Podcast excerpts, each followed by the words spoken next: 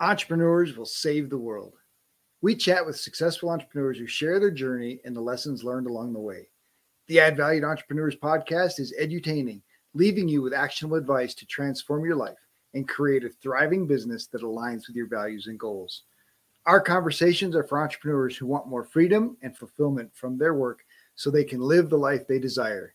We focus on the mindset shifts entrepreneurs make to increase their influence and impact in the world. It's time for you to add value. This episode is brought to you by the Add Value to Entrepreneurs podcast. We would love for you to like, share, and leave a review of our show. Subscribe on YouTube. Most importantly, help us spread the word about the great stories being shared on our show. Today's guest is Dr. Barb Hughson. Dr. Barb has been a dancer, a therapist, an educator, a mediator, and a leadership coach, all woven together for the past three decades. Bottom line, she has worked with people for a long time and understand what lies deep within people to help them make changes. Dr. Barb Hughson and Robert talk about dance and the power of movement in changing the brain. Dr. Barb has a secret acronym she uses with dance to help people understand the need for personal growth and development. We also share a little bit in common about mediating and marriage. Well, Dr. Barb, thank you so much for jumping on the show today. I appreciate you. Uh, just know we're going to have a fantastic conversation and learn so much, but also share so much with our audience. That's great. Thank you. I feel so honored to be here. You've had some amazing people on your show, so I'm thrilled to be here today. Thank you. Nice. Obviously, I, I you know, we're serving entrepreneurs and, and we love the entrepreneurial journey. Would you share your own personal journey and and how you got to to what you're doing now? Yeah, it's yeah, it's so fun. So it, it actually I started thinking about it yesterday and more this morning. I started my first business about 30 years ago. So I know a little bit about entrepreneurship. um, I actually started um, when I went to college. I knew I wanted to do something with psychology and with dance, and so I actually double majored as an undergrad in psychobiology, which is basically neuroscience and dance. And I was a dancer my whole life, and so I wanted to be able to somehow combine the two. And when you graduate with an undergrad in psychology, there's you just there's not a whole lot you can do. There's just not you know you work at different organizations. And so I, I did that. I went out and i thought i'm just going to get as much experience because all this stuff i learned in a textbook i want to see how it plays out. So i worked at residential treatment facilities with kids. I worked in psychiatric hospitals. You know i worked as a school counselor in a private school. I did all these different things to gain experience. And then one day i thought you know i want to go back to grad school. One of the things I learned in undergrad, which was actually really an awesome tip, was I worked as a career counselor on campus. And my supervisor at the time, a PhD in psychology, said you should never pay for graduate school. And I said, Really? So I have three graduate degrees. I have two masters and a doctorate, and I paid for none of them. they were all free. And how I did that was the first one was I worked at a, at the hospital and they paid for tuition. It was a teaching hospital and they paid for tuition at the university. So I got that first degree um, for free. The second one, I got a graduate assistantship, so I was paid to teach, and they paid for all my schooling. And then the third one, similarly, I worked for a company and they paid for tuition. So I thought, well, why would I not get another degree? Why not? So I learned that, which was a good tip. And I tell people that all the time. There's so many ways to get graduate school for free. You should never pay for it. So I, I think my why not list would have been longer than yours. Yeah. I, well, I love learning and I've been actually teaching online for 22 years. So I love teaching. I love learning. And so that's just been part of who I am. I, I, I, do have a grad I do have a graduate degree, but it's never even come out of the envelope, so I'm not even sure what. Oh, there you well, I did a lot of research, wrote a lot of papers, you know, uh, dissertation, and all these other things. So mine were mine were all a lot, a lot of work. Just because they were free wasn't wasn't like here's your degree. It was a lot of work. But if that's I, an option too, how do we get that option? I know, right? I don't know, but I feel good about what I did because I know I worked really hard for those. But I, after I got my master's, um, my first master's, I realized that I wanted to do private practice. And so that's what I ended up doing after I did all this experience working with kids and families and couples. And again, I tried everything just to see what I liked. Always loved kids and families. So I, I launched into a private practice and I grew up in New York State. And I thought, you know, I don't think anybody's making house calls. And so I've always been one of those people, I kind of look for the gaps. What are the things that are missing? And I think as an entrepreneur, that's a really important thing is you've got to be innovative and you've got to look for what's not there, what could be improved upon, what's missing. And so I started making house calls. I never once had an office to see clients. It just wasn't my style. So um, I did a lot of uh, creative arts therapies, and so that's how I combined my my counseling with dance movement. One of my jobs at the hospital was actually doing all sorts of creative arts therapies. So I integrated art therapy, music therapy. I'm also a musician, dance movement therapy, all these different things. So I had a giant bag of art supplies and books and scarves and oh my gosh, you name it. A little boom box. At the time, it was a little boom box that I carried around.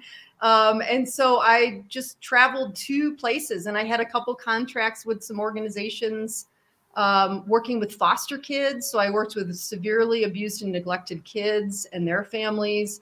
And so they provided space for me. So that worked out working in, with those agencies. But going into people's homes was incredible because I got to see what was going on in the home environment, which tells a whole different story.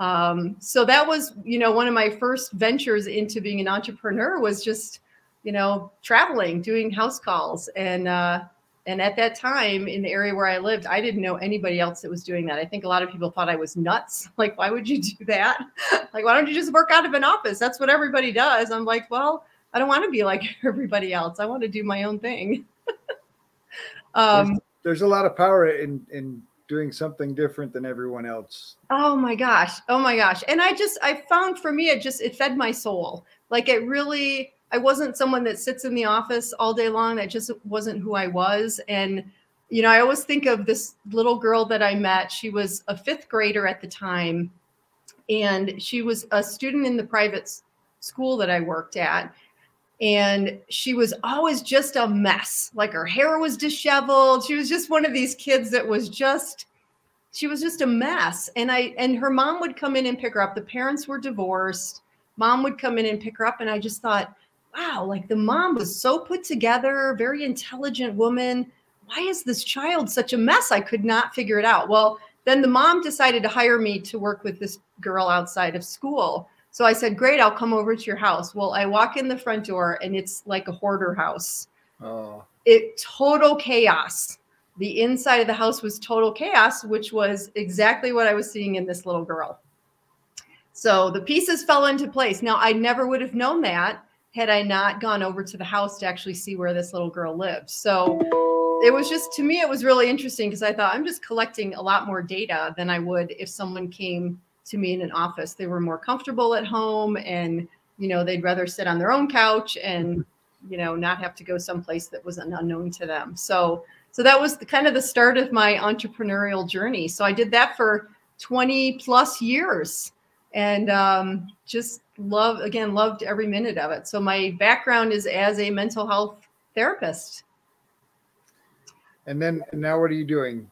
so yeah so then through the years i shifted i've done a lot of different things um, along the way i got into doing work for the court system so i live in colorado and uh, i do a lot of work for the colorado judicial district and so i started i connected with a friend who was doing mediation work for the court and this was almost 20 years ago now too and so she said you know you should do mediation work because your therapy background is a huge positive understanding mental health issues, behavioral issues, all that kind of stuff with people. So I started, I got trained as a mediator and I shadowed her for a couple years, actually, for a long time. And then I got a position working as the court mediator. And um, from there, I, I, launched into my private practice doing mediation as well. So I do family law mediation. That's something I'm still very active and in, engaged in. And it, that's kind of another interesting thing because conflict is everywhere. People hate conflict. people run away from conflict, but that's life, right? We're always going to run into something that's challenging. People are going to say things we don't like. People are going to do things we don't like. And either we run away from it or we deal with it. And sadly, a lot of the cases that I have are, I kind of call them the nuclear cases. They're parents that are so angry and resentful at one another. Like it's off the scale of anger. And um, a lot of the referrals I get are from attorneys who literally will call and say, We don't know what to do with these people. They're all yours. and so I say, Great. And for me, that my mediation work is about, I always say, I'm saving children because that's really what it's I've seen and worked with these kids in the past, you know, kids that have gone through divorce, and I've seen the damage that can happen from this anger and animosity from parents. And so I try to teach them about forgiveness and letting go.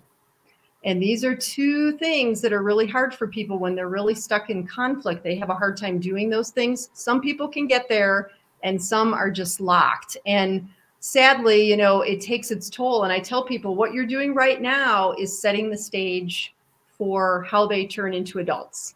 You know, do you want happy, healthy kids that turn into happy, healthy adults? Then you need to change your behavior and your the words you're using, how you act towards the other parent, you've got to change that now.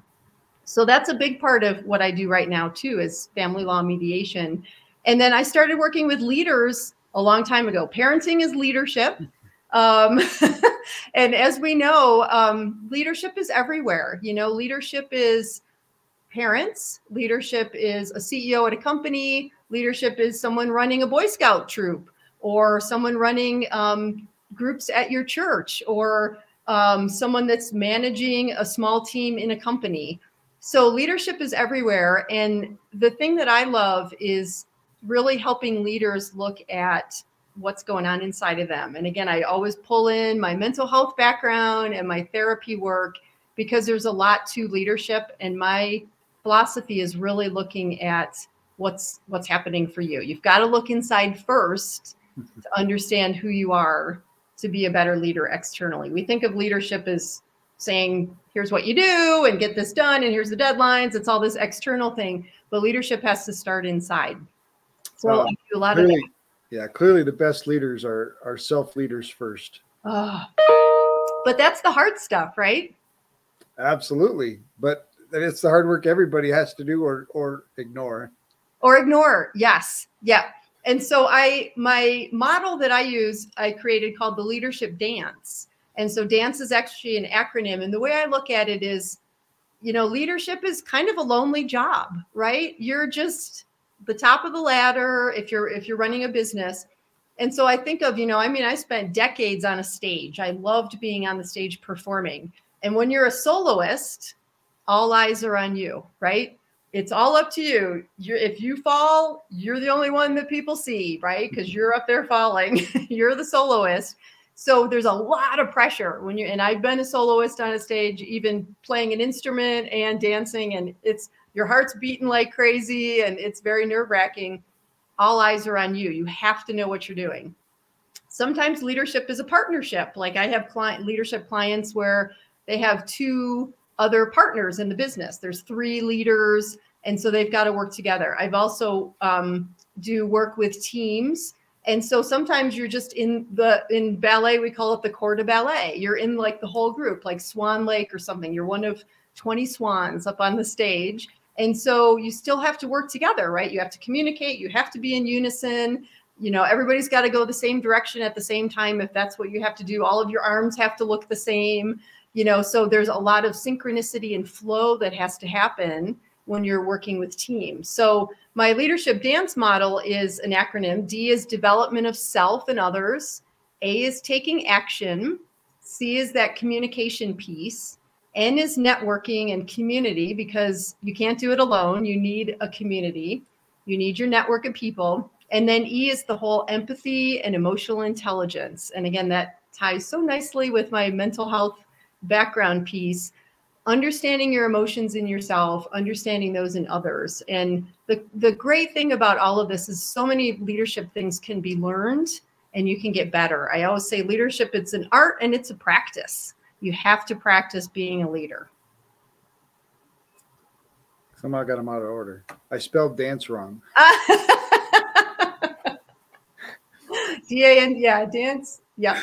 Yeah, it's that's fantastic. Um, a couple things you mentioned in there, even back to to working with parents in in the mediation process, and I think one of the things that I find working with entrepreneurs is a, a severe misunderstanding of forgiveness.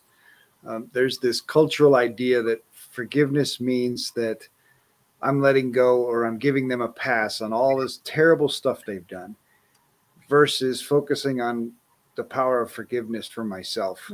Yep. And so helping helping people understand what unforgiveness does to you individually, no matter what it does.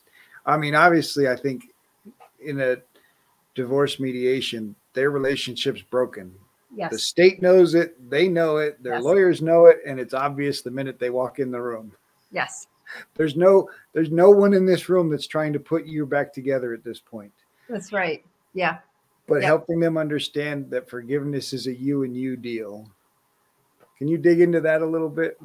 Yeah, and I, you know, it's so hard. I think, you know, and the and the folks that I, a lot of them that I work with, the anger and the resentment just overshadows all of that. And so I try to bring people back to center, right? I try to bring people back to the place of you got to look inside first. It's the whole oxygen mask. I always use that analogy. I'm sure a lot of people talk about that, but it's so true. I've used that analogy for years you know, put your oxygen mask on first because if you pass out, you can help nobody. You can't even help yourself. So I really try to get people to focus on that. And even, you know, it's interesting. It's tends to be a lot of my moms that I work with because they're so used to doing for everybody else, right? Taking care of the kids and running the kids here and there. And, you know, you tend to do a lot more. Again, that's kind of generalizing, but, in, you know, we tend to see that. And so a lot of times people women don't they're not the best at taking care of themselves you know i talked to a mom on the phone the other day and i said what are you doing for your self-care and she said she sat there and she looked around and she said nothing i'm not doing anything you know i'm running kids here and there and i'm working and making dinner and doing the laundry and all these other things. And so to get people to really look at themselves that and and the forgiveness piece that all ties in together right? It's you know we can dwell on things that we've done or said but we can't change it. Nobody can. We can't go backwards. We can learn and not do those things moving forward but we can't change those things. And so being okay with you know oops i shouldn't have said that or oh my gosh what was i thinking um, you know, is just such an important thing. It's, you know, that whole world of regret. Like, are you going to live in the world of regret? Because that may not serve you either. You know, like, oh, I should have done this. I should have said that. But you didn't. Okay, let's go and move forward. And that's mediation is about now and forward. So I try to shift people into that. And we talk about the forgiveness piece a lot. And if they can forgive themselves for you know guilt oh my gosh i should have I, if i had only done this you know how many times we say that to ourselves if i had only done this then this wouldn't have happened. Um, but that doesn't really you know nothing changes if we don't actually make a change. And that includes with our thinking. Absolutely. Well, and, and you mentioned that the other important piece is is the focus on the future, right? yes We've made this decision. You're going to be separated. We're going to be living separate lives. So all of these things that you're digging up every single time we have these conversations, every single time you think about your spouse, all you're doing is digging up the the shouldas, couldas, and wouldas, and and using them to create this anger and resentment and fuel it Yep. right? Fuel fuel this emotional fire that's driving you to want justice and revenge. Yes. yes. Yes. And sadly, you know, I always tell people the know, the court system is very black and white. I've been working in the court system for a couple decades now. So it's paperwork, it's process, it's a court order, follow the order, pick the kid up at this time, pay the child support, it's this amount. Very black and white. Life is gray. And and the court and the court agrees you shouldn't be married. The court doesn't care about the drama. The court doesn't want anything to do with the drama. In fact, the court has taken the drama out of the courtroom by creating these these yeah. guidelines based on on income and time and that's and, right.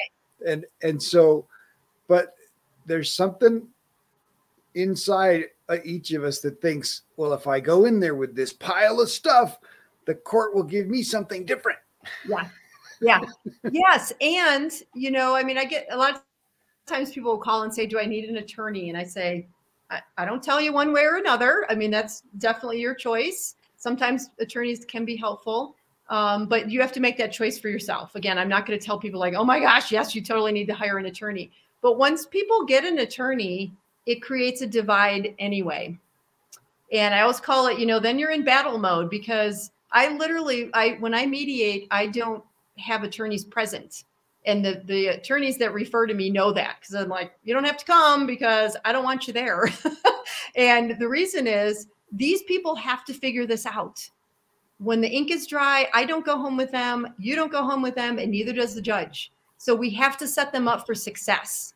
And so my goal is to work with them and get some communication going. And sometimes, you know, mediation's co- it's an interesting field because people are like, well, we're looking for agreements or we're looking for resolution. Well, what is a resolution? I mean, life is a constant flow. Like we're not, you know, things end, yes, but then new things pop up. So I don't even I look at conflict transformation. We're looking at conflict differently. And the goal is let's get some communication patterns in place that are a little healthier than what you guys have been doing. And so even if I have parties that don't necessarily make all the agreements that they want to, or they only make a few, or sometimes none, they'll still say, Oh my gosh, this is the first time we've actually talked together since all of this started. I mean, literally, they have not talked at all. Why? Because they got attorneys. Right. I I tell so I I came to it from the pastoral side as a yeah. pastoral counselor and have gone on and also am certified in mediation. So I understand the world oh, you're you're you're working in and and and the crazy the, the crazier I tell you yes, if you want an attorney, get an attorney. But the minute you hire an attorney, you are going to war. Yes. And your spouse becomes your enemy Yep. And the, the attorney's going to build this great big giant wall between you. And he's going to use every weapon, every potential tool, everything possible to pull as much of your joint property across onto your side of the wall. And guess what? Your spouse is going to hire an attorney, and their attorney is going to do the same exact thing. And it becomes a battlefield that nobody wins except for those two attorneys to be yes. honest i think it it creates this this the system is designed right because the lawyer's job once he signs that agreement and you've paid a retainer the, the lawyer's job is to protect their client period. that's right that's right they don't care about the kids they don't care about the family they, i mean they can say all those things and they but their job by law is to protect the client and get the client as much as possible. And the kids are just pawns at this point on the on the board to pull across onto your side as much as possible. Yeah. And and the sad thing in all of that is like you mentioned, communication stops. Yeah. The list the list making of all the stuff starts, the desires start of, oh, I should get this and I should get this and I should get this and I should have this. And and and so you got one list of all the terrible things that have happened throughout your marriage, and then you got the one list of all the things that you want to get. And yet bring that all to the table. and nobody's thinking about wait, what's it going to be like for the next 10 years of meeting each other and having to exchange the kids? Exactly. How are the kids going to grow up feeling about their dad or their mom when when this is how we talk about each other? And it's okay. I get that the partners hate each other at this point, right? We've gone from a relationship that was the most important in the world to I don't ever want to see this person on the planet again. Right. That's one of the crazy dynamics of yeah oh, divorce oh, yeah. right yeah and and for me when i first did mediation one of my goals was that i want to see marriages dissolved on the other side and see people still have a friendship have a potential relate a relationship maybe not even a friendship but it's possible to live on the planet without the hate and the anger and the the total disregard for the rest of their duties right and so yes. So the first job in mediation is to to say, all right, we got to stop. and look at what is it that you want for the future right not the revenge and justice for all of this past stuff but what is it that you want moving forward. And i think the same thing applies in entrepreneurship and business. Yes. I, I deal with clients that have said i can have this terrible relationship with my dad and it's broken and i you know we hate each other but that's not going to impact my business. Right. And i and and, and i'm like well i'm not the right coach for you because right. if we're going to work together, you need to fix these relationships because it's going to free your mind, it's going to free your brain to do such great things. And yep. forgiveness is such a huge part of that process. But so many people are just caught up in the past, so solid that designing a plan, having a vision for the future, and being able to see, well, how do we transition the kids? How do we how do we help the kids to, you know, have a future relationship when this is the example we've just given them? right? Exactly. And helping people change their their focus a little bit so that that they start to think outside of of what's in it for me. Yes. Yeah. Well, and I, you know, I've gotten um I used to be a little more soft around the edges when I started doing this 20 years ago, but after seeing the level of animosity and the damage that's happening to these kids, I, I literally will look at people and I'll say, "Is it you or is it you who's not going to be invited to their wedding?" And they'll go, "What?" and I'll say, "Your behavior right now is setting the stage for that." And if you think I'm kidding, I'll come find you in 20 years or 15 years and I'll find out. Have you seen the grandkids yet? Did you get to go to the wedding? People don't think that far down the road. And it's again, kids are little sponges, right? They internalize all this stuff. And even though they don't think the kids are picking up on the tension or the parents fighting, I said, they know, even little young kids, you know, younger children see all these things and they take it in. They don't know what to do with it, but they take it all in. So I I tell people, I said, you know, this has got to change. If you don't change it, you are harming your children.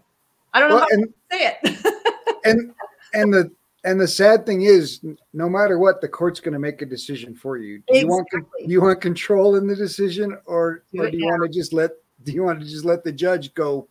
And the judge is busy, right? The judge right. isn't the judge isn't going to read this pile of papers you stick in there. That's right. The judge doesn't give a rip. He's going to look at the bottom line and he's going to say this and this and ordered. That's right. And because he they don't have time. That's There's right. a reason they hire mediators. There's a reason that it, and that's this is your last chance to control your own outcome. Yes. Yeah, I tell people you have the power right now. I'm not making decisions for you. You guys are. You know, I can guide you. I can share some stories of what's worked, what hasn't worked.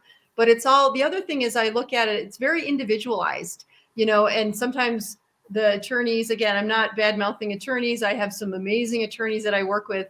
But, you know, oh, your child's nine. Here's what the parenting plan should look like but it, you know it's it's not quite that easy so it's you know tell me about your child you know what, what is your nine year old like? What can your nine year old handle? Can they handle a halftime splits that's kind of young but some kids can do it.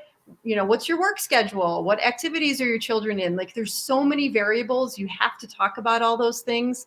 And then people think they're building this gold star parenting plan and i'll say guess what? It's going to change. So we just need a plan for now. Let's figure out now. And, you know, maybe the next six months or the next year. And then guess what? We look at it again. It's okay. you well, know? And that's the bigger challenge because when the court decides, then they want to go back and look at it again. Then they got to get the lawyers involved. Yes. Then they got to throw more money at the problem. Yeah. And, and then, it, of course, that creates more resentment. That yeah. creates more frustration rather than saying, you know what, we can both be adults in this. Yes. And and figure out how to do this and let go of the anger and resentment and stuff because you have no control over it anyway. Change the story you're telling yourself. That's right. About That's your marriage. Right. Change the story you're telling yourself about your your former partner and and find a way to to focus on the positives, to focus on what matters moving forward. And and I think the same thing has to happen for for business people. Absolutely. right you've got to let go of judgment and resentment yes. the desire for for revenge and and you've got to you've got to have a vision for your future that that guides your decision making and guides the story that you, you that you tell yourself Yes. Right. What are the things that you learned from this? What are what are the ways? Obviously, you're going to do partnerships differently. Hopefully. Yeah. Or or you're just going to continue the broken cycle of bad relationships and not have any growth. And and that doesn't help anybody that, involved. Yeah, that's right. And I think, you know, it's interesting because leadership is about people. And, you know, just obviously parenting, it's about the kiddos and about them. Leadership is about people. And it, like, it really is. Like, that's the bottom line. And, you know, I can think of one of my coaching clients. I love working with him. And he's so naturally good with the people part. Like, he just has that personality. He's so good at it. And his, he's got some business partners and one is not at all. Like he is a black and white guy and i'm like you're not going to change that partner at all. But you're the guy. You're the guy that's going to have the one-on-ones with the, with everybody on the teams. You're the one that's going to be there for them when when things fall apart. They're going to come to you.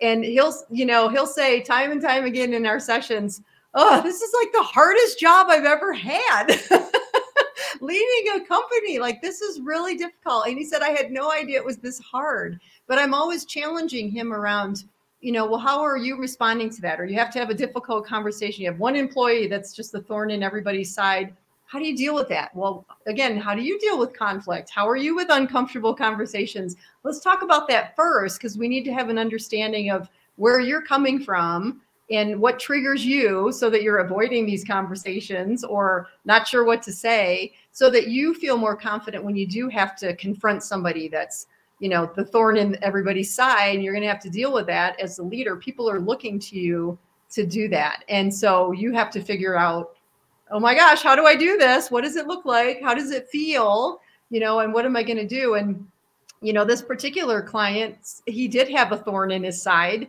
and it was at the point where this gentleman was going to retire soon anyway. But it was just a matter of getting him out the door. And the guy just really didn't want to leave. And so, and so it was a really hard conversation because he was instrumental in this business and had been there for decades. And so it was like, how do we, how do we have this conversation with him? And I said, you know, it's so important to make sure you're recognizing all the amazing things he did. It's so easy to point a finger and say, you know, you didn't do this and you're always doing that. You're never calling clients back or all these things. You can point fingers, but this guy also needs that those kudos, you know, and that building up that's so important.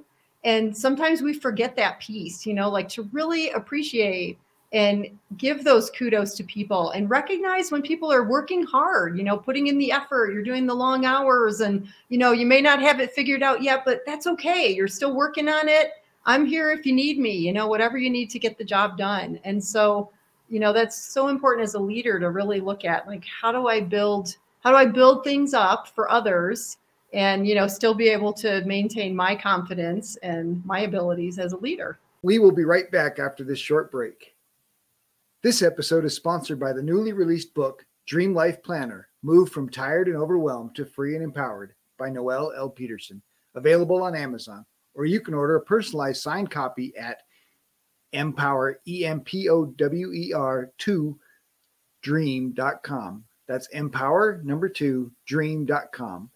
If you enjoy the show, please like and subscribe, leave a review, tell your friends. Welcome back. Let's get back to more greatness. Well, and then and that applies to leadership of self too. Yes. It's it's always easy to beat ourselves up over the the things we do wrong, right? We yes, and and it's the same as a parent, right? I yes. think I you know I you know I've seen families where where there's no emotional capital, right? Yeah. The kids only experience yep. negative input, right? They're they're doing poorly in school. They get they get you know put down by their mom and put down by the people around them, and and there's no and so so when a parent yells at them or a teacher says something to them, they have no they have no emotional bank to yes. give to that. And so that's what leading to depression and, and lack of hope.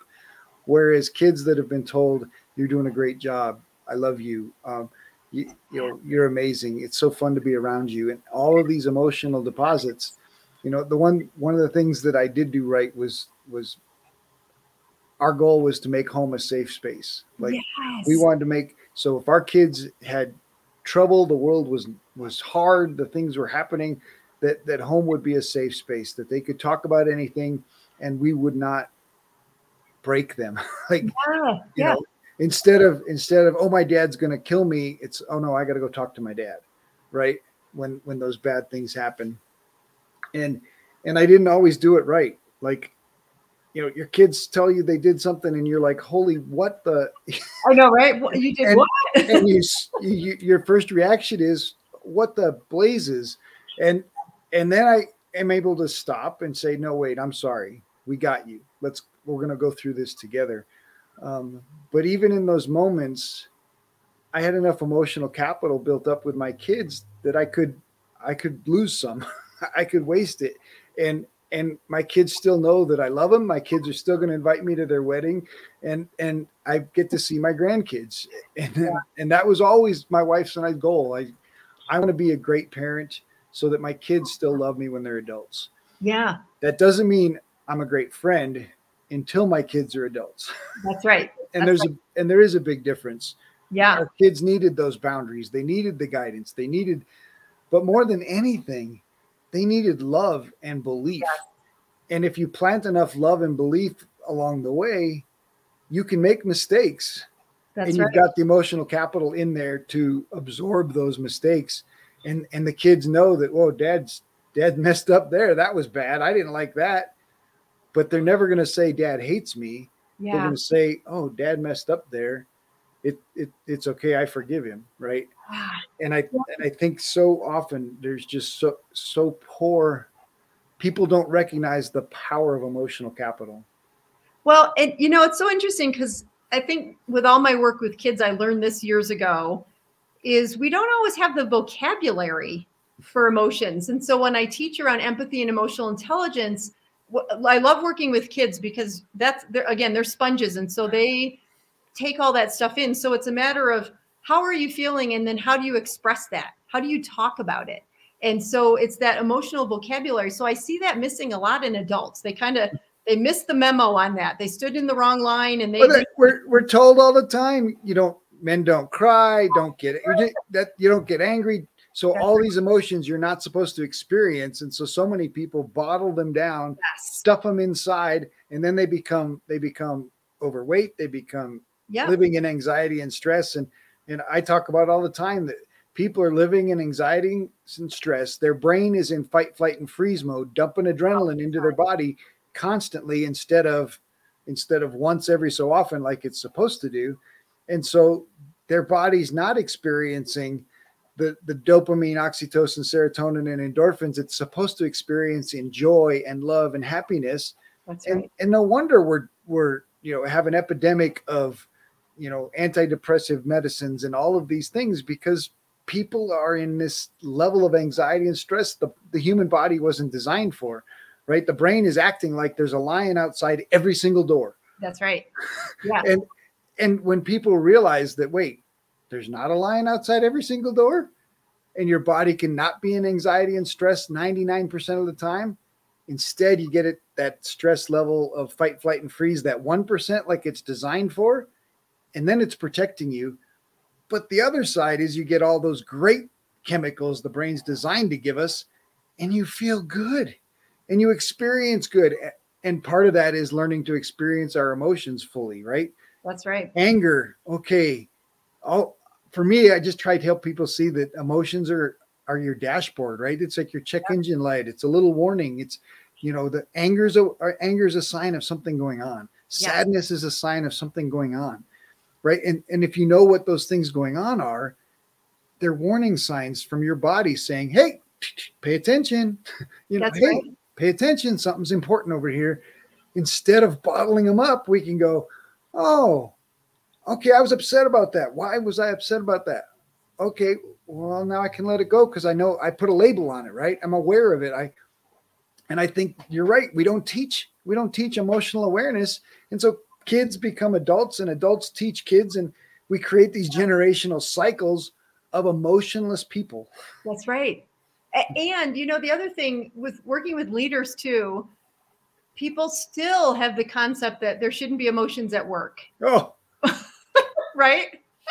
that one makes How- me crazy. how, how can you not have emotions at Right. work Right. How do We're you not robots how do you separate the emotions from the person? Well, you can. And so that that's always a challenge for a lot of leaders Mm-hmm. is uh, again like somebody gets in a tiff over here and if you're uncomfortable with that kind of conflict are you running the other way? Is it like oh you guys got this you figure it out because it's so uncomfortable for them they don't know how to deal with it. And the reality is you know something happens in the morning before you even get to work and what happens you bring that with you right? That you're you know something happened with the, your dog is sick and so you're like worried like crazy you know oh my gosh maybe i should have run the dog to the vet or i'm i'm gonna have to run home at lunch like so your your mind is somewhere else your emotions are all churned up and that walks in the door with you at work. It's just there with you. And so that's a big one. We still i still find people that think like well you really shouldn't have emotions at work. How do you Well, and, and see, the challenge is the story you're telling yourself. First of all, right when you're bringing that stuff to work, I talk about the flat tire all the time, right? Oh. You get the flat tire on the way to work, and for a good portion of people, that flat tire wrecks today, it Oh, wrecks tomorrow, and it becomes a com- part of co- every conversation through the day. that's oh, right Oh man, I had a flat tire today. Gosh, you just and, and that's the kind of day they're having. That's the week they're gonna have now because they've allowed this flat tire to impact everything. Whereas a person who has awareness understands the flat tire is just a thing. It's not it's not good or bad. It's just a thing. In fact, yep you know what? There was an accident up ahead, and so the flat tire actually saved me from either being in that accident or being stuck behind it. right And so I change the tire. I get to work. Hey, everything's great.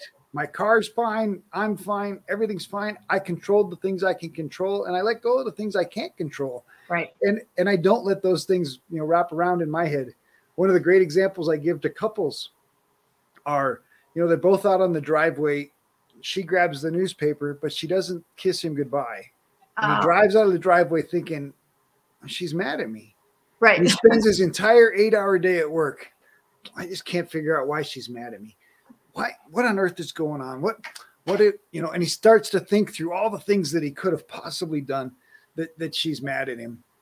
And of course, she was outside. She picked up the newspaper and saw that he was in a rush and just let him go and walked back into the house. And she spent her whole day just doing her thing, not thinking another thought about it. But because he never asks, that's right he's created this entire scenario in his head. And so, what happens when he walks back in the door eight hours later? He's defensive, he's irritated, and he's like, I can't believe you're mad at me. And she goes, What? And immediately gets defensive, puts up a wall, and they've created a fight. Yes. Over over only the things that are playing around in their head. Because we don't communicate and we don't we don't have an awareness of yep.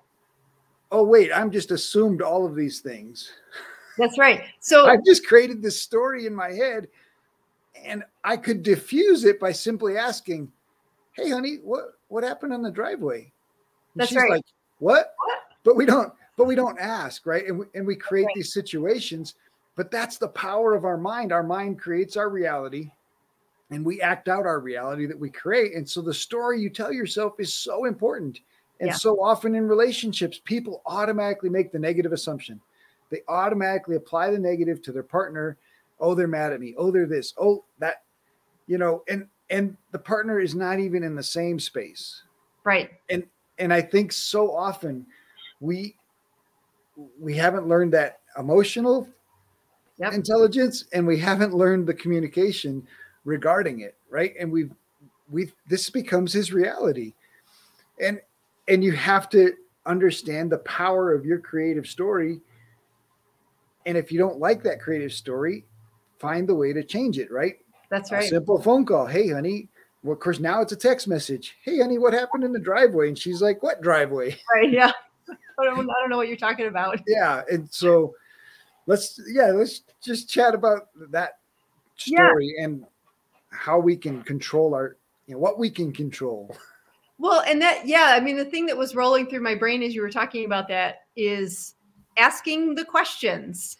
And so I, I think of a great example of this gal who was an executive director. I was running a, a class, I think it was a team building class, and she was talking about getting some gift for her employees. Like, I want to give them something. So she's like, ah, I got these really cool, like bags, like tote bag kind of things and I just I loved them. It's so cute. And oh my gosh, everyone's going to love it, she says. And so then I said, well, how, how did it go? What did, did people, well, not everybody really liked it. They were kind of like, oh, thanks, you know? And so I looked at her and I said, did you ask them what they would like? And she said, what? And I said, did you ask what maybe they would have liked as an incentive or a little gift or something? And she goes, no, but these bags were really cool. And I said, right, but that was what you liked, but you're trying to do something for your whole team. So having the conversation and asking the questions like, hey guys, you know, I want to do something fun for everybody. Do you want an experience? Do you want a gift card for something? Like what would be, you know, what would be fun for you guys? And she said, I never even thought to ask. I just assumed that. well, I, how often do we do that in the relationships that matter? All the time. Hmm. yes. We don't ask the question. And a lot of that, I think, goes back to one, maybe we don't think about it, right? Because we're so focused on, oh, I like the bag. Why won't everybody else like the bag? But we don't even really do these things sometimes from fear, right? Sometimes we more, ask the tough questions. Or the more dangerous one is, I'm supposed to know. I'm supposed to know. Yeah. right. You didn't get that memo either. I, I'm supposed to know what she likes or what she wants. And then right. and then the spouse makes that assumption. Well, he should know what I like or, or don't like. And then he brings home this stupid tote bag. He yeah. doesn't know me at all. Right. Like, why would I want that? and neither one of them are communicating about what it is that they really want or and it really does boil down to, to being willing to ask questions and of course being willing to listen to the answers and be okay. You know hey I'd lo- i love these these tote bags. Do you think they're cute? And everybody's like oh no those are terrible. yeah, like, and, and you got to be okay you got to be okay like i thought they were so cute right, right. that's right and yeah. you could still think they're really cute for you. It doesn't matter that everybody else doesn't like them that's right and that's you know so with with leaders the thing that i work with around too is you got to know your people. Again leadership is people and so you know I, I, do a class I've, I've done for years too on performance management. And what is that like a, a, performance management plan your annual review? Why are we doing these once a year? And there's a lot of companies out there that are still doing these once a year. Well you know what? A lot happens in 365 days.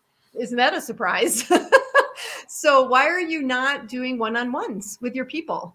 And and so it's interesting um, uh, one of the leaders i was working with recently too said you know, I'm doing the one on ones, but oh my gosh, it's a lot of work. And I said, okay, let's reframe that.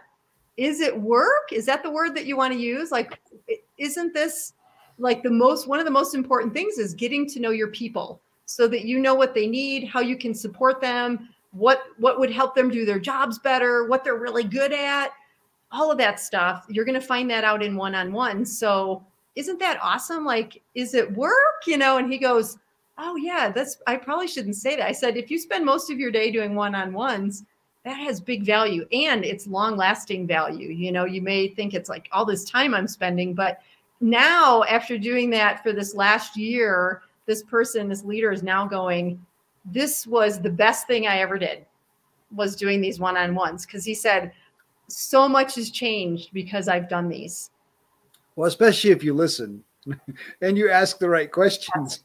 Yes. Like yes. if a person feels heard and a person feels like they have a voice. Oh my uh, gosh. That that changes everything. Yes. Yep. Right. And that's the thing. And, and as a leader, you know, you're you're they people put you on a pedestal. Sometimes it's hard not to, right? There's a hierarchy. Like you're the CEO of a, of a business. You're at the top. You are. So everyone expects you to have all the answers, to know all of the details of everything that are happening to be able to make the right decisions all the time to never make mistakes. People kind of assume that you're you're the leader. And you know again it's that vulnerability like yeah i'm going to make mistakes too and you know fess up to that. But to really you know to have that open door policy is to you know again have these one-on-ones so that people do know that hey you're a you're a person just like me and you don't have all the answers and it's okay and so I think that's what this leader has realized is like, wow, it kind of took the pressure off me feeling like I do have to know everything because I, I think people realize now it's like, you know, we're all kind of feeling our way through a lot of these things some days, and that's okay. Building a business, you don't have all the answers. You don't know how to do everything. You don't have all the answers. Put the right people in place as best you can. Sometimes that doesn't work. You got to switch people out, right? I mean, there's it's constant change but the one-on-ones are so valuable and just doing those regularly it's amazing the gold you know the nuggets that you get out of that that you wouldn't normally get in a one once a year review. Absolutely. So let's talk about character and authenticity for a leader. The ability to like you said people put a leader up on a pedestal and and yeah. have expectations. So how can a leader be authentic and and and be their you know be themselves and still satisfy this this quote unquote position? I i think just like you mentioned already it's communicating and being being willing to admit you know oh my gosh i made a mistake. I shouldn't have chosen this product to roll out because clearly that wasn't the best option. Or or to say like you know we're going to try this. I don't know what the outcome's going to be but together as a team to make this thing work and we'll see what happens. And if it's not going to work or it's not beneficial for our company, then we're going to change. We're going to make a change. So it's just, it's being real, right? It's just being um, willing to say, I'm going to try new things. I don't know all the answers. I, you know, I want us to work together as a team. It's how you communicate those messages. I think that's so important. And again, a lot of times that doesn't happen. Um, we just don't get constant con- communication from leadership sometimes or if we do it's um, oh great we you know john sent us a oh we got this you know this mass letter from john you know like now what? You know there sometimes that can happen. Hopefully none of your people are thinking now what? Because that's not good. So it's i think that's just so important is to really just you know be out there and and be be present. You know one position I worked at years ago, I was a director at a college, and the president of the college was never in his office because he was always out and about. And I loved that. It was so great because, you know, someone would say, like, oh, he's over in this department. Okay, great. I'll go find him. But he wasn't someone that just sat in his office on the phone, on calls, all of these things. He wasn't doing that. He was out there. So he knew all the department heads, he knew the faculty, he got to know a lot of the students he was so immersed in the culture of the the school. It was fantastic. And i thought that is awesome leadership because people then felt comfortable to go up to him. Otherwise it's like oh i can't go to the president's president's office and talk to him. He's the president you know? So but he made himself available and he made it and that's you know again just meeting floating around talking to your people. Don't sit in your office all day you know? Some leaders do that. They kind of shut the door and got stuff to do, and then you know no one knows if you're there or not there. Or they worked they worked hard for that corner office to hide in. I know. I know. Yeah. So let's, so let's talk about connection and, and the value of connection. Obviously, recognizing the connection that that president was able to make in yes. in creating relationships. Um, let's talk about you know how how important is connection for for people for leaders. Yeah, connection is the base for our life. I mean, it's just it's what we all need as people. We need one another. and so that's kind of where it starts, right? I mean, that's just the element of being human is you have to connect with others. You know, we do better when we've got support. Look at the last couple years was challenging because we couldn't physically be with people and you know looking back it's you know i'm still working with leaders around what happened the last couple years because they felt like they lost connection with their people because they weren't able to physically see them. And they may not have taken steps to create this connection in other ways. So i think there were some i always talk about leadership hits and leadership misses. So there were some definitely some leadership misses that happened. Um, you know i teach online and i've been doing that for so long that I pride myself on building an online community. I never see my students other than, you know, the first week I'll do Zoom calls so they can see me, I see them. And then it's constant communication. I reach out, we do phone calls. I mean, I'll talk to students all throughout the semester if they're struggling. It's so important. It's those touch points and it's kind of frequent, regular contact.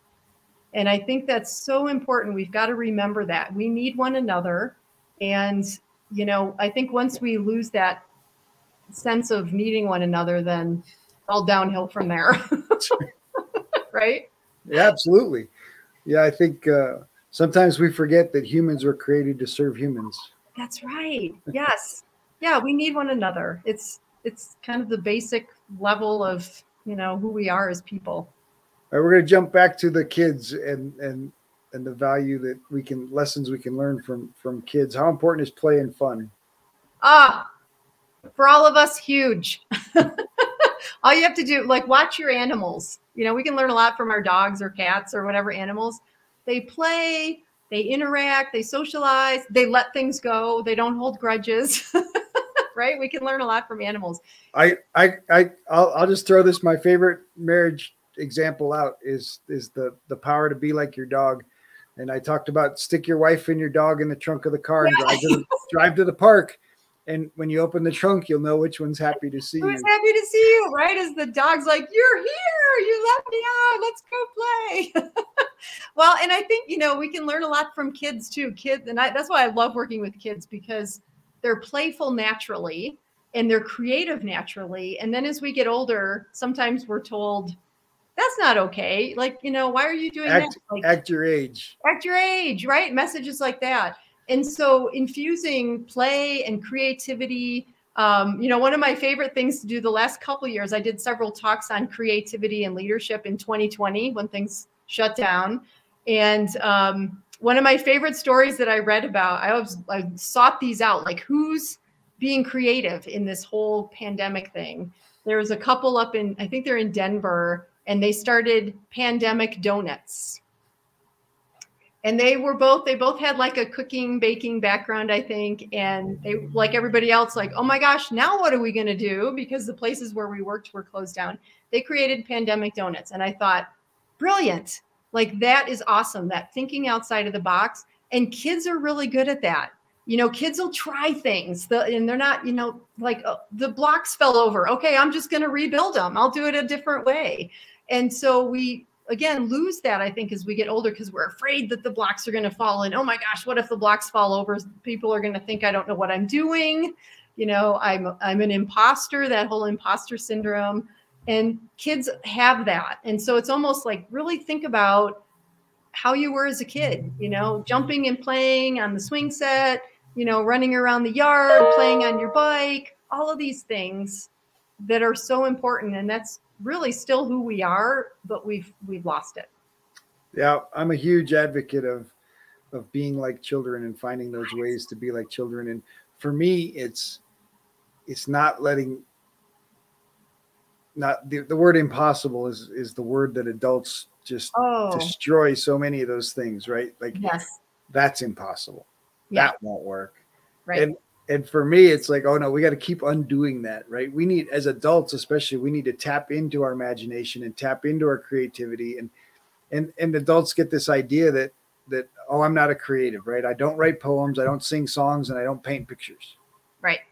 And yet, you are a co-creator on this planet that that has been given co-creation powers by the source, and and you should tap into that Yes, and, Yeah. and use it in some way, right?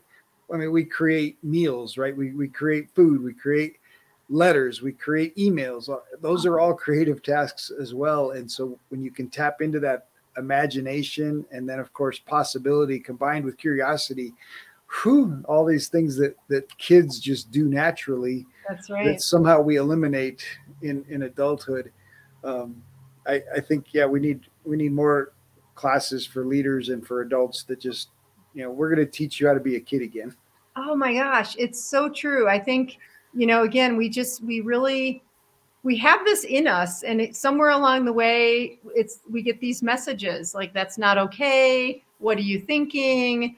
You know, you made a mistake. Oh my gosh, you know. Well, I always tell people, you know, I honestly I don't know one person on this planet that hasn't made mistakes. That- well you know, that's kind of the process can you raise your hand if you've never made a mistake? Like no hands go up, right? It's so important to know that it's all right. And you know, some of the research I did for my dissertation was around uh, growth, fixed and growth mindset. Carol Dweck's work, and she always, you know, her phrase is, "I don't know how to do this yet," and you add the word "yet."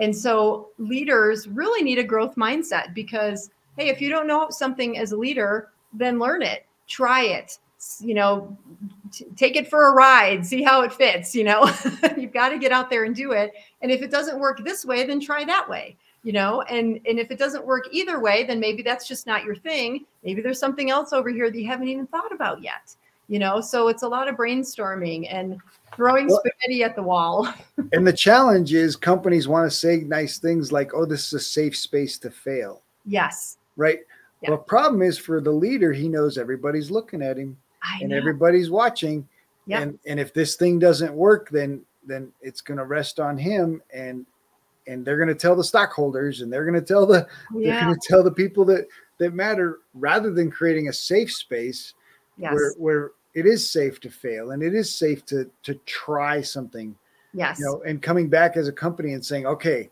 man that was a great effort what did we learn you That's know how right. can we use this how can we maximize this you know it and and you can tell the difference between companies that have that environment and companies that don't right? All mm-hmm. of us look at at elon musk's rocket and it goes 20, 10 feet off the ground and goes boom. Yeah. and and everybody goes yeah. and elon goes woohoo! Yeah. It got 10 feet. I learned one more way that it didn't work. Exactly. and how much data did we extract from that so we try again? That's right. And and and that's the important piece right so many other people are looking at oh how much money that costs. And and elon's looking at how much did we learn? That's right. And i think that's the kind of rare air where creativity is spawned and and great things can happen. I mean obviously all of us live in the greatest country in the world with the greatest innovation and it's because of people that have been willing to create safe spaces for that creativity. Yeah and there's a lot of areas where that creativity is being squished and squashed and yes. employees feel like robots like you mentioned earlier. Yeah. employees are supposed to go into work and turn their emotions off. And then they even turn off the problem when you turn emotions off is you turn off the good ones with the bad ones. That's right. They come as a package. That's right. Yeah. but if you're a really smart company is you do all you can to eliminate the bad ones so that the employees are functioning in the good ones and everybody's having fantastic days. And guess what happens to their productivity? Yes. Yep. 10 and 10 and 20x is it because your people are having a blast. That's and they're right. enjoying their work they're enjoying the relationships they're creating and they're not feeling like you know i'm a robot and i hate my job. And and and obviously we've got a, a lot of people you know there's a great resignation happening and it's not just because of covid it's because companies aren't taking care of employees. That's right. You know ceos are getting golden parachutes and the employees are saying where's mine? Yes. And, well and that, you know that brings up another interesting topic too is just the whole your company culture mm. right? And and that's around having a discussion. You know i'll say to leaders do you talk to you know when you're having a team meeting or something talk about what do we want this business to look like you know where do we see ourselves going together into the future? And what do we want it to look like? You know who are we as a company? And you know are we the company that's known for you know everyone takes you know a good solid lunch break so you can go ride your bike or go ski some runs or you know i mean we live in colorado where it's amazing out. Go for a run or a hike at lunchtime. Get out of the office. You know are we a culture that says that's okay because you're going to be better. It's the whole let my people go surfing, Yvon Chouinard's book. Hey, if the surf is up, you better be out there because you're going to be a better employee when you walk back in the door. And Absolutely. so it's, you know, what is the culture that you're creating? And as a leader, get those discussions going. Talk about it all together. You know, well, how do we want meetings to look? You know, are we over meeting? You know, do we have too many meetings going on? Well, then let's fix that. If you're asking the question, it's probably true. Right? Exactly. yes, but that's, you know, as as groups and teams have those discussions, again, ask the questions, you know, what would be helpful? How can I support you? What's missing? You know, what would what would feel better? Um, again incentives you know what kind of incentives would be cool? You know did you guys want a gift card? Do you want a bag? Do you want you know? And that that helps create this culture that's amazing. You know I, I work with companies where all the employees are just on cloud nine. They love working at these companies because of the culture that the leadership has put into place. And people know like hey this is like the coolest job ever. I love this and I feel heard. Like to your point earlier, I feel like I'm heard. I feel like I can put a suggestion in the suggestion box and someone actually reads it and does something with it. Oh my gosh, you know. well, it's it's you know, people of value value people, and yes. and when you take care of your employees that way, guess what your employees are doing with your customers? That's right. That's right. It trickles everywhere and out in the public, how they speak about the company, right? Like, oh my gosh, I love my job, I love my boss, I love my team, you know, and that gets around. You know, with Absolutely. social media nowadays, you don't want to mess up because everybody will know when Well, it, but it, it, it really boils down to how you handle the mess up, though, That's right. because you right. are going to mess up. You That's the, that's the point. Yeah, you are going to mess up. And Yeah. so how you handle the mess up is really what where your character truly shows. That's right. And I- and I think that's you know true in in all relationships and and in business. You know how how are you showing up, and and how are you going to handle those mess ups? That that's really where your character comes through, and the company's character comes through, and and that's where you're going to make the biggest impact. Dr. Barb, thank you so much for joining me today. This was such a great conversation. And uh, we went places I had no idea we were going to go, but I think a lot of value was shared, and I appreciate you taking the time. Thank you so much. This was a lot of fun. I appreciate it. If you enjoyed the show, please like, subscribe, or leave a review. We have a free gift for you at addvaluemindset.com. That's addvaluemindset.com. We've collected some of the best mindset secrets shared by successful entrepreneurs on our podcast, and we want to give them to you for free. addvaluemindset.com. In our next episode, Nathan Cook. Nathan is an award winning international coach, speaker, and expert trainer.